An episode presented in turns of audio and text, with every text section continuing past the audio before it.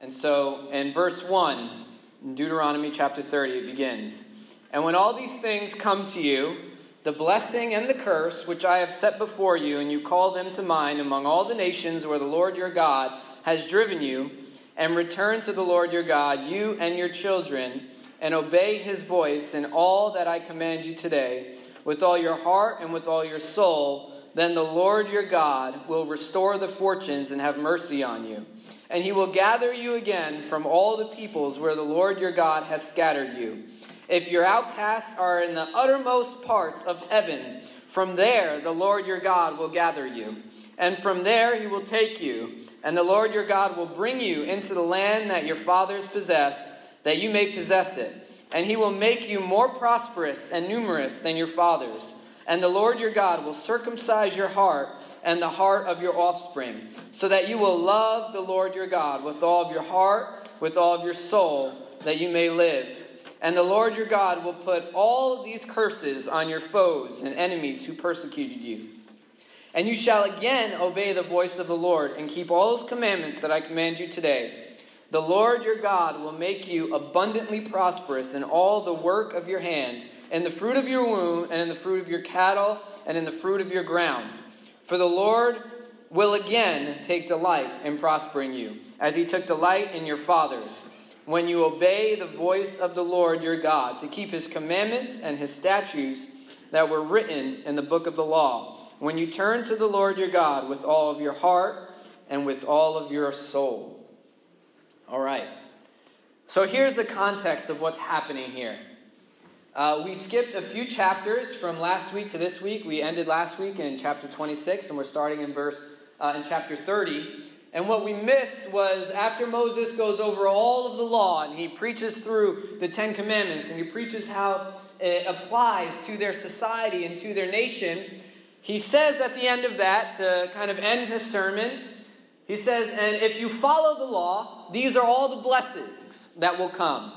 You know, the Lord will make them a great nation. He will prosper them. A lot of the blessings we read here, and they get very specific. Then after that, he says, if you don't follow the law, here are all of the curses that will come. And he begins to name for a couple of chapters all the curses that will come from the law if the nation does not follow it.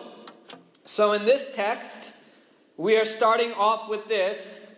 In verse 1, it says, And when all these things come upon you, the blessing and the curse. And so this entire text is predictive.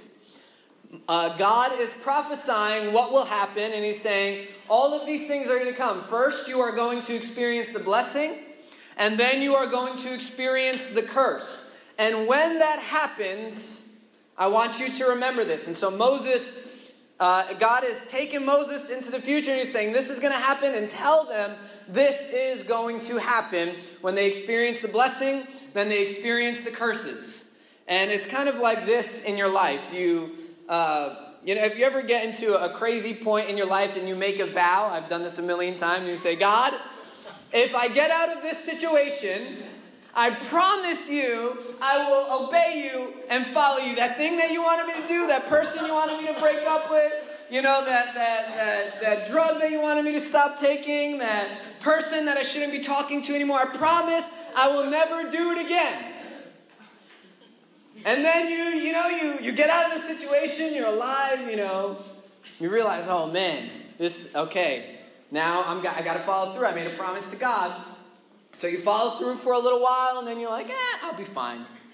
And then you, you know, you forget about that promise. A lot of time goes by, and then you go back to your disobedient ways, right?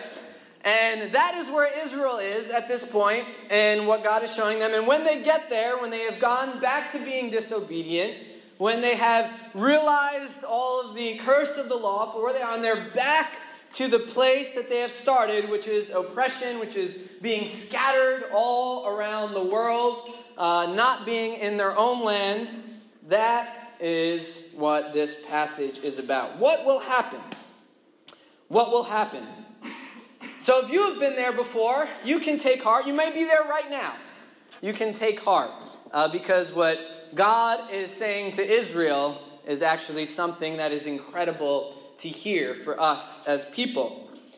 And so when that happens, You know, God, He says he, they're, they're going to experience the curse of the law. They're going to be driven out of their land. It's a promise from Him. And He will then, what? Cause them to return to the Lord. Not only will they return, but them and their children, and it will cause obedience. So there's a trend here that we need to see. Uh, that we've seen all through Deuteronomy, we see all through Scripture. God uses hard situations to get our attention. Right? Many times in hard situations, we are asking God, God, where are you? Well, I don't sense you in this. It's it's been tough, you know, where if you're like Israel, they're saying we're oppressed, we're scattered, we are not in our own land, we've been taken afar off, we've been dragged off, the best of our country is gone.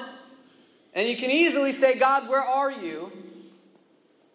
But what really we should stop asking is, where is he? And we should start asking, God, what are you trying to teach me? Because what we have to see in this is God is here in their hard times for Israel. God is very present. God has not deserted you if you're in a hard times. Maybe God has divinely caused the hard time. Why would God do that? Because at the end of that hard time, in the end of the hard place, what is he desiring? What is he desiring of Israel? He desires this a return to the Lord. A return to the Lord. You know, sometimes it takes us going through a hard thing multiple times to realize God is trying to teach me a lesson. You know, before I got married, there was a lesson that I had to learn two times. And it is this when God says no, it means no. Right? That's a great lesson. There was uh, the, the first girl that I thought, you know, I loved and I didn't. Uh, I was 18. I was like, man, I'm adult. You know, I can make these life choices now. I know who I like. And I looked over. I was, I was living in Ohio at the time, and I was like, look at this girl worshiping God. That was it. That did it for me. but how many people have gone through the Christian dating circuit to know it doesn't matter how high they throw up their hands on Sunday, that has nothing to do with their character? Come on now. so, this was the first girl I fell for. Now, granted, I hadn't had a girlfriend since eighth grade, and I don't really consider that a real girlfriend.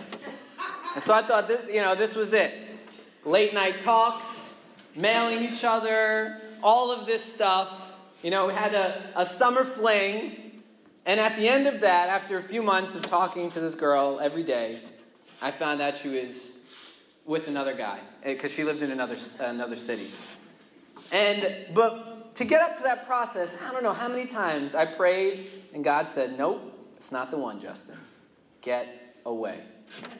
How many times my pastor at that time, my uncle, told me, Nope, Justin, that is not the one. I was like, I'm sorry, buddy, but I know better than you. She's the one. And I had to go through this, uh, at that point, I had, a, I had a potty mouth. You know, like in high school, um, my goal was if, if we got into a fight was how badly could I curse you out so that you just felt just inhumane at that point. I wanted, I wanted you to feel as little as possible.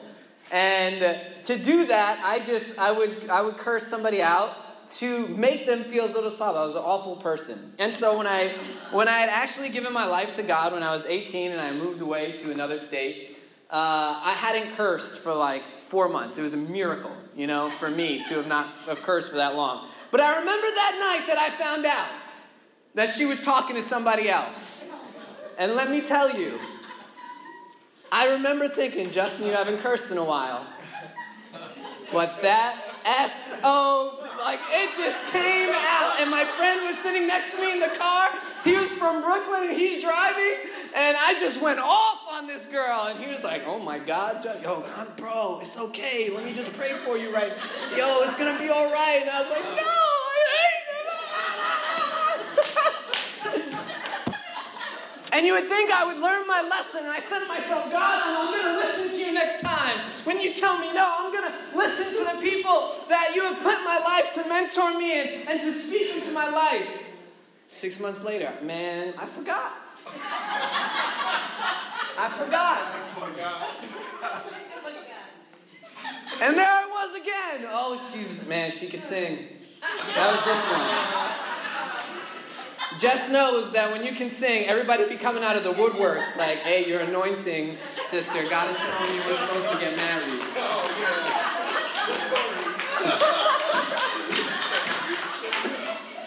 Now, I never got that crazy. I never be telling a girl that we were supposed to get married because God told me unless I knew she liked me, you know?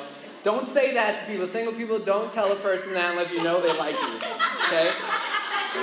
Just a good, good hint for you. And there it was again, right back into it. God said no. My pastor said no, this, this wasn't for you. Six months later, even worse, because it wasn't just a heartbreak with a girl, but my best friend. It was, it was deep. Yes, I know. And what did I learn? I returned to God. I remember praying, you know, and I, I said, God, you know what? I think I learned my lesson for real this time. That unless you say yes, I'm just, I have to stay away. And thank God, the next time I got into a relationship, it wasn't until God said yes, my boo boo right there.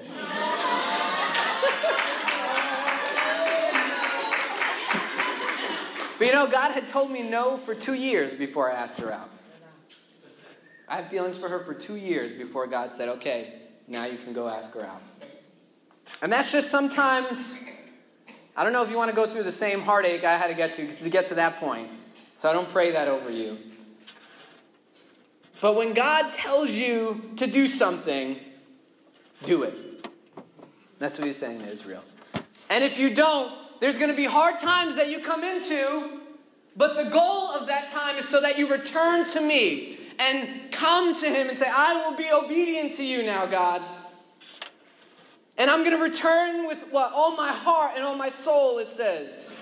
And what will God do? God will have, will restore Israel. God will restore you and have mercy. Because what? God's plan for his people has always been restoration. God's plan for his nation, God's plan for his people, God's plan for humankind has always been restoration. There has not been a plan. A parenthetical thought was never in the thought. And what does restoration look like for Israel here? In the middle of verse 3, he starts, he says, Moses says, He will gather you again from all the peoples where the Lord your God has scattered you. If your outcasts are in the uttermost parts of heaven, from there the Lord your God will gather you. And from there he will take you. It reminds me of this verse in Romans 8:38 as I was reading this. Paul says in Romans 8:38, for I am sure that neither death nor life, nor angels nor rulers, nor things present nor things to come, nor powers, nor height, nor depth, nor anything else in all of creation will be able to separate us from the love of God in Christ Jesus our Lord. If you're not getting the point of Paul here, he's saying, nothing! Rulers, height, depth, life, death, angels, Nothing, things to come in the future, things that have happened in the past, nothing can separate us from Him. It doesn't matter how far Israel, he's saying, you have been scattered. It doesn't matter if you've gone to the uttermost parts of heaven.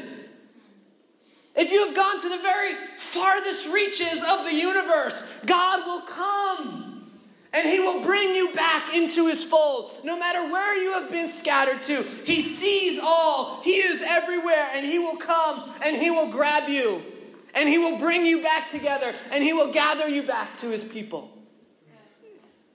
We are never out of his reach. We are never out of his sight. It doesn't matter how far we feel like we have fallen. It doesn't matter to the depth of whatever valley or to the peak of whatever mountain or to the end of the ages, it does not matter. We are not out of his reach. And what will happen when God goes and he gets us? What is he saying? That he restores. Some of us, we've had a disciplinarian as a parent.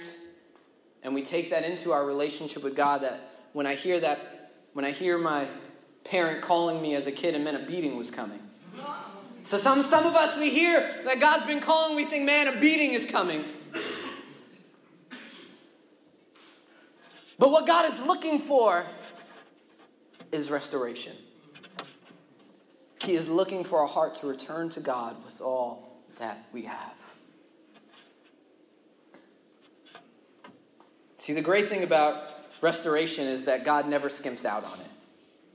See, when God decided he was going to restore all of humankind to himself, you know, and it wasn't just going to be his people Israel that were going to be his, but everybody. You know what he did? He sent his son Jesus to do that. He never skimps out. When he restores Israel, what does he say? He says, He will make you more prosperous and numerous than your fathers. He doesn't skimp out. When restoration happens with God, it's not, oh, this is going to be a less than it was before, but it's going to be a greater than in my life. That God is looking to do more and bring abundance of relationship and joy and peace in my life. So Moses says that's not it. Says them, he says the circumcision that you have is going to be one of your heart. This means that following God will no longer be an outward appearance of having to do this, but it will be an inward desire that delights in God. So, in restoring Israel, they're going to be more numerous than their fathers. They will be more prosperous than their fathers. They will have an inward delight in God that cannot be fabricated. And we can stop there, but God doesn't stop there. He says, There's more I'm going to do. Then God says, I will take the curses that were on you and I'm going to put them on your enemies. The oppressors that have oppressed you will now be oppressed. The ones that have been taking advantage of you, they will find judgment. And when we read this today, we start thinking of people in our head. That dumb boss that has been oppressing me. That family member that just keeps turning, you know, their back on me. That friend that backstabbed me. We think of people that's not the point. Spoiler alert. Our enemies in the new covenant are not people. We are not fighting against flesh and blood. We talked about this when we talked about faith in battle a few weeks ago. And so when you start thinking of God, I can't, I can't wait. That person's going to get theirs. I can't wait. No! That's not the point. Our enemy is not people. God says to love the people who hate you. We should be praying for those people because they have obviously something has hurt them so deeply that they have to act this way towards you. We pray for their salvation. We love them. You get them Snickers bars for those of you that were here for that. Our enemy is Satan. And guess what? Judgment is coming upon his head. In the very beginning in Genesis, it was prophesied that he would bruise the heel, but what? The seed would then crush his head. God's restoration then includes a greater blessing, delighting in our prosperity, an inward delight in God, and it also includes victory over the enemy that has oppressed, tempted, and cursed us. And right here is where most sermons will end. You're going to have victory. You're going to be prosperous. You're going to have blessing. Let's pray it out. Stand up if you want it. Raise your hands. Receive it. Amen. Let's go home. But Moses doesn't end here. Moses actually starts going backwards. Moses, after saying all this, then begins to start at the beginning, and he, and he says this And you shall again obey the voice of the Lord and keep all of his commandments that I have commanded you today. For what? For God is going to do this when you obey the voice of the Lord your God to keep his commandments and his statutes that are written in this book of the law. Sometimes we get so hype about what God is going to do, we forget about what we need to do. And Moses understands this, so he says, Hey, before you get crazy, before you start jumping up and down and shouting amen in your chairs, let me remind you of something. Be obedient to God. And in your obedience, when you are obedient, Israel, guess what? God will begin to do all these things. When you obey Him, and then what? When you love Him with everything. It may take being in a hard place. It may take being scattered to do this, but don't forget it. Sometimes we have this entitlement mentality as Christians. God just owes me prosperity. God just owes me blessing. God just owes me whatever I want. I remember this one girl. Uh, they, there's this little clique of, of girls in Ohio. I got a lot of Ohio stories for you today. We used to call them the super saved folk. And that was because they thought they were more spiritual than everybody else. And they would play this game that is just, the, the older I get, the more demented I think this game is.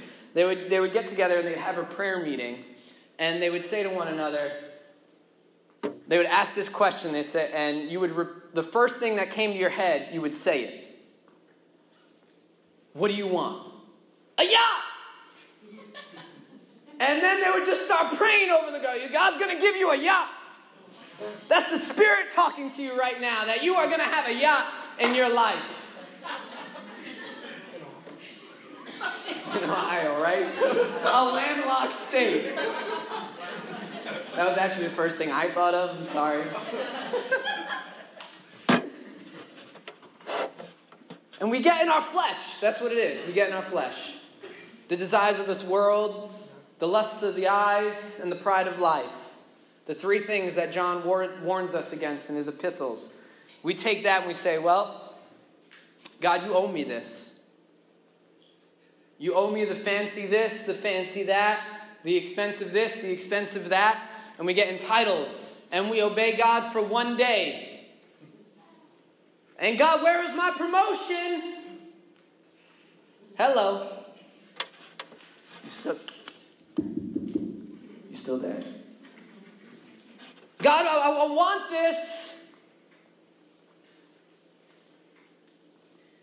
That's where we get sidetracked. But Moses is saying, when your heart becomes God's,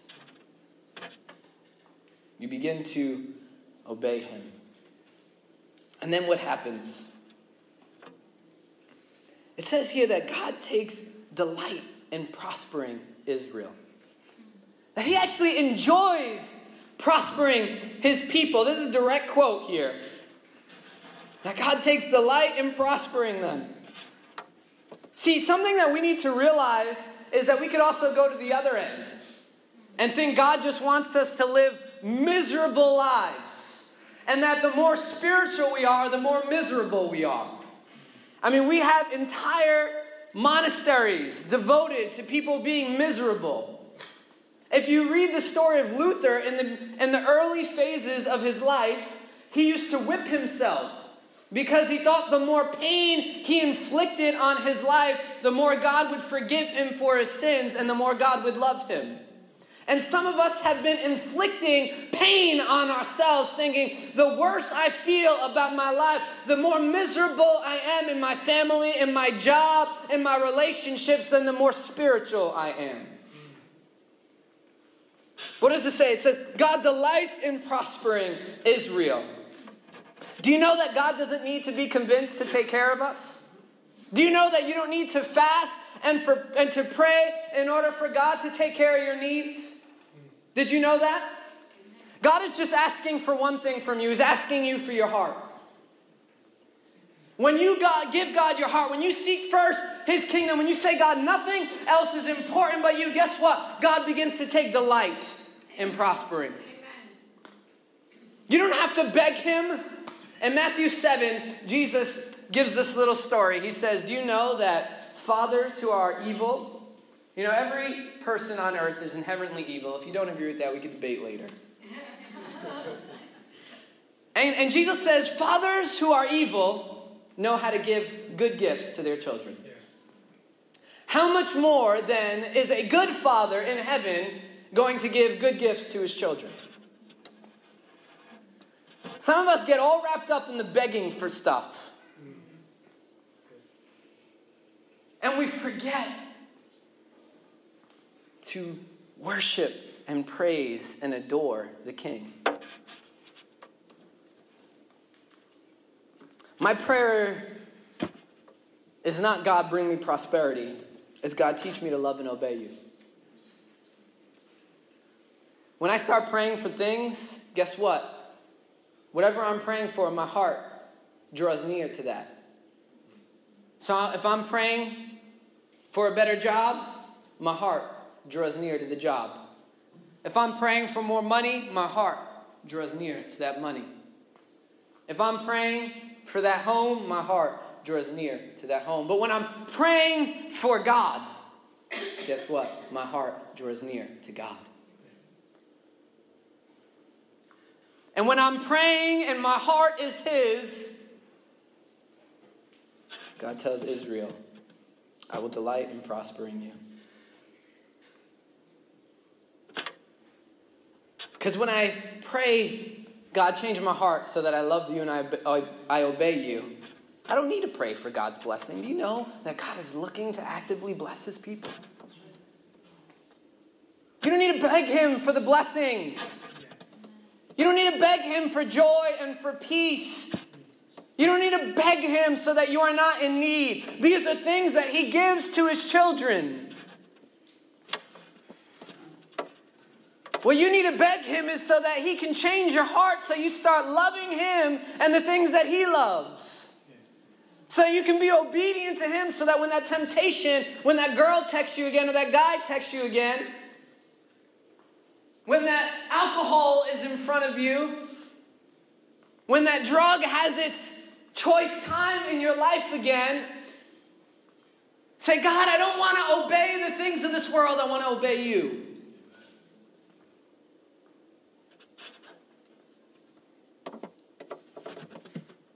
See, sometimes we're committing fornication, we're having sex before marriage, and we're praying for God to bless us, and then we wonder why we're in a hard place. Sometimes we are on our computer at night surfing in the websites that we're not supposed to go to. And then we say, God, where are you? Guess what? God is speaking to you right now. You have been struggling with an addiction that has been taking over your life. For some of us, it's entertainment. I've known people that have neglected their families because of games that have shopping addictions where they put their family into debt. Seen people go bankrupt because they didn't know how to handle a credit card. That's called an addiction. Or we're in a relationship and it's like, hey, that person loves God and I love God. That makes it holy. No, that does not make it holy if you are being unholy with each other and before God. And we come to this hard place and we think, why am I experiencing stress? Why am I experiencing anxiety? Why am I experiencing these, these things, paranoia in my life?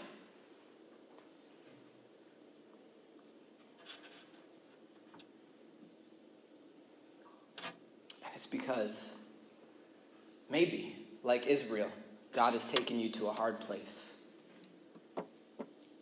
so that he can punish you, so that he can condemn you, so that when you walk into church, he can throw fire and brimstone on your life? No. because He wants you right here, right now, in this moment to return to Him. He wants you to realize that it doesn't matter how far low you have gone. If you have been in a pornography habit and you have lied to everybody that you know, you've been lying to your friends, you've been lying to your spouse, you've been lying, whoever it is that you've been lying to, and it's been going on a long time, it doesn't matter how far gone you've been in your mind and in your lies. He's saying you can go to the othermost parts of heaven. You can go to the other side of the universe, and guess what? You are not out of my reach. You could be in a relationship right now that you know is unholy before God. And He is begging, He is looking, return to me. You won't have to ask for my mercy and my grace. You won't have to beg for my blessing. I will delight in prospering you.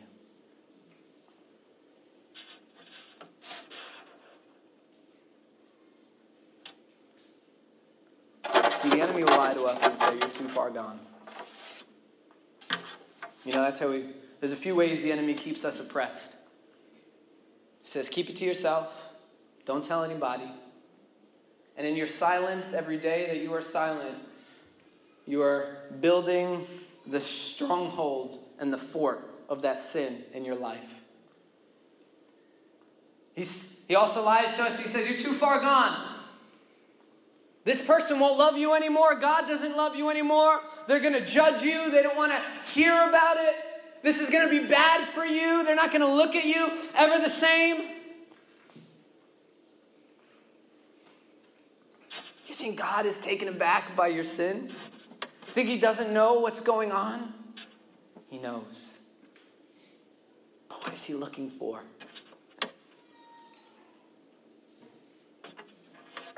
That we return to him. So Moses, he brings it full circle. What he started with, he ends with. He says, Turn to the Lord your God with all of your heart and with all of your soul.